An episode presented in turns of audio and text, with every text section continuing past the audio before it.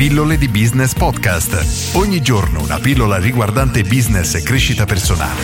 A cura di Massimo Martinini. Ciao ragazzi, oggi leggo la domanda di Giulio che penso possa colpire tante persone. Ciao Massimo, prima di tutto ti dico che seguo da qualche mese la tua pagina e ti ammiro tantissimo. Prendo molto spunto dalle tue pillole e mi sono letto alcuni dei libri che hai consigliato. Sei un grande. Grazie. Al momento ho un lavoro da dipendente, ma prima o poi avvierò il mio business e sicuramente i tuoi consigli mi saranno utilissimi. Ma veniamo alla domanda. Quanto reputi importante l'attenzione alle spese nella vita privata e nel business? Nei tuoi video e in alcuni libri che consigli, Padre ricco, Padre povero, i segreti della mente milionaria, si pone sempre l'attenzione a migliorare migliorare le proprie entrate, aumentando le fonti di reddito, lavorando sui clienti, sul reddito passivo, sulla pubblicità, eccetera.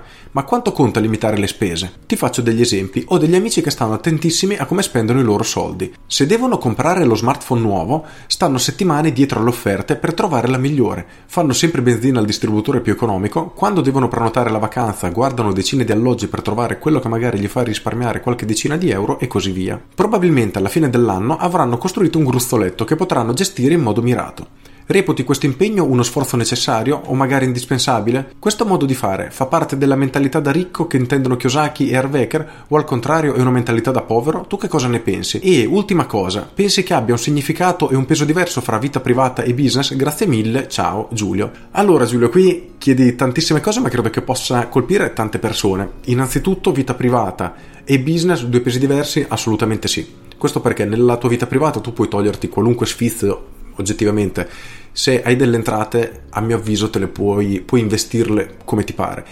Il problema è questo però, prima di arrivare a questo punto devi comunque avere delle entrate, devi essere riuscito a generare quella famosa entrata, quel reddito passivo da poi utilizzare, tra virgolette, come vuoi. Però io separo sempre le due cose, questo perché nel momento che tu hai un'attività, hai un'azienda, devi cercare di reinvestire, almeno la mia visione è questa, devi cercare di reinvestire il più possibile per farla crescere, per sviluppare asset, per cercare di costruire quegli elementi chiave o magari assumere o trovare collaboratori chiave che ti permettano di liberare il tuo tempo e cercare di ottimizzare tutti i processi e crescere, crescere, crescere sempre di più fin quando, fin quanto vuoi. Però cerchiamo di analizzarli singolarmente. Ora, immaginiamo che tu hai un'attività che ti frutti 10.000 euro al mese di utile, decidi di darti uno stipendio di 2.000 euro e gli altri 8.000 li reinvesti in azienda. Quindi tutto sommato un esempio abbastanza realistico. Di quei 2.000 euro che ti sei dato come stipendio non mi pongo tanti problemi e li spenderei mh, appunto senza nessun tipo di remore. Però quando invece gestisci i soldi dell'azienda, lì devi essere estremamente oculato perché l'azienda è come se fosse il tuo figlio, è la tua macchina da soldi, quindi sbagliare la gestione economica all'interno dell'azienda è un problema perché poi non ti genererà più nemmeno quei soldi che ti servono appunto per vivere o per toglierti degli sfizi. Però prestiamo attenzione a una cosa, Consideriamo il tempo che tu investi per cercare tutte quelle offerte per andare a fare benzina al distributore più economico, magari ti fai 10 minuti di fila, più 20 minuti per arrivarci. Devi sfogliarti in continuazione e liberarti dell'offerta per cercare l'offerta più economica. Devi girare magari 50 siti internet, visitare 100 alloggi per trovare quello che costa meno per la tua vacanza e via dicendo. La domanda è il tempo che tu investi per fare tutte queste ricerche effettivamente sono soldi guadagnati o sono soldi che stai perdendo? Ora ti faccio questo esempio che utilizzo spesso che rende bene l'idea. Io a casa faccio venire la donna delle pulizie. Ora, potrei mettermi io a pulire casa? Assolutamente sì. Spazzo, do lo straccio, do la polvere, faccio il letto, magari non sono bravissimo, non sono capace neanche a stirare, potrei imparare, magari risparmierei i soldi della donna delle pulizie. Il problema è che il tempo che dedicherei per gestire la casa mi fa risparmiare molto meno di quello che guadagno se lo stesso tempo lavoro.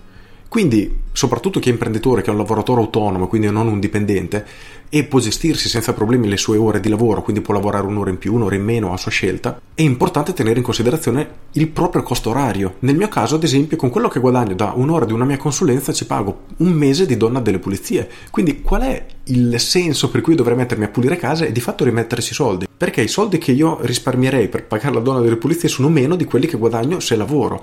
E quindi questo è una cosa che va tenuta assolutamente in considerazione. Per cui la domanda cercare il distributore che costa meno, cercare l'offerta e perdere tempo, a mio avviso, è una mentalità da super povero. Perché l'unica risorsa limitata che abbiamo noi è il tempo. Per cui buttare via il tempo per queste attività oggettivamente inutili che puoi delegare e ti fanno risparmiare veramente pochi euro, che se allo stesso tempo lo utilizzi in maniera concreta ti può far valere migliaia e migliaia di euro, non c'è confronto, quindi assolutamente mentalità da povero. E invece quando parliamo di business e quindi della propria attività, le regole cambiano completamente. Però aggiungiamo altri pezzettini al puzzle.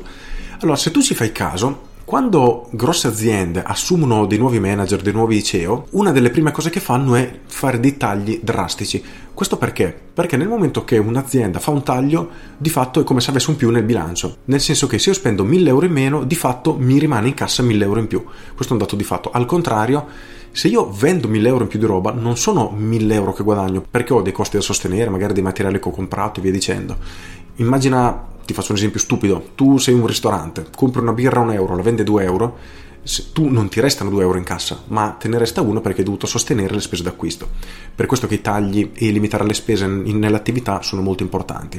Però quando si taglia di tagli e riduzioni di spese bisogna sempre essere estremamente oculati perché purtroppo quello che vedo fare spesso, soprattutto da imprenditori un po' alle prime armi oppure le persone che credono magari di riuscire a fare tutto loro e quindi dicono sì, questo non mi serve perché faccio da solo, questo non mi serve perché faccio da solo, si trovano a lavorare 16-18 ore al giorno e poi fanno tutto male perché magari non hanno nemmeno le competenze per svolgere tutti i ruoli. È vero, ci riescono, ma non lo fanno con la stessa qualità. Quindi io invece di concentrarmi sui tagli mi concentrerei su quali sono le figure chiave o le attrezzature chiave o comunque i processi chiave, quello che devi integrare nella tua attività per cercare di aumentare tutto il tuo flusso di cassa, il tuo fatturato e le tue entrate.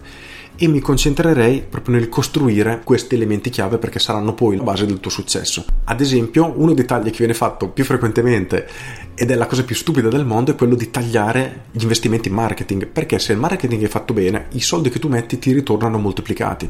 Però molti imprenditori, vabbè, primo effettivamente fanno investimenti sbagliati che non sono un ritorno vero e proprio, sono delle inutili spese, buttano, spendono 1000 euro e non gli ritorna nulla, quindi a quel punto se un marketing è fatto del genere, pubblicità proprio buttata via a caso, ha senso tagliarlo perché non è un investimento.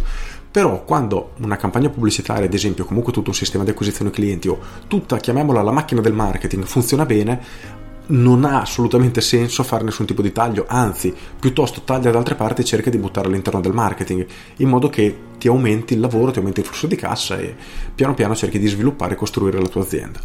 Ora, penso di aver risposto a tutte le tue domande, mi chiedi veramente da ricco, ho risposto, mentre da povero ho risposto, i tagli ti ho risposto e niente. Basta, spero di esserti stato utile. Con questo è tutto. Se hai trovato utile questa pillola, clicca mi piace e condividi. Io sono Massimo Martinini e ci sentiamo alla prossima pillola. Ciao! Aggiungo, se non sei ancora iscritto alle mie pillole di business via mail, fallo subito sul sito pilloledibusiness.com, iscriviti gratuitamente e tutte le mattine alle 7 riceverai la mia mail con una pillola che ti darà uno spunto di riflessione che ti accompagnerà durante tutta la giornata, o almeno quella è l'idea, riguardante business, marketing e a volte crescita personale. Con questo è tutto davvero e ti saluto. Ciao!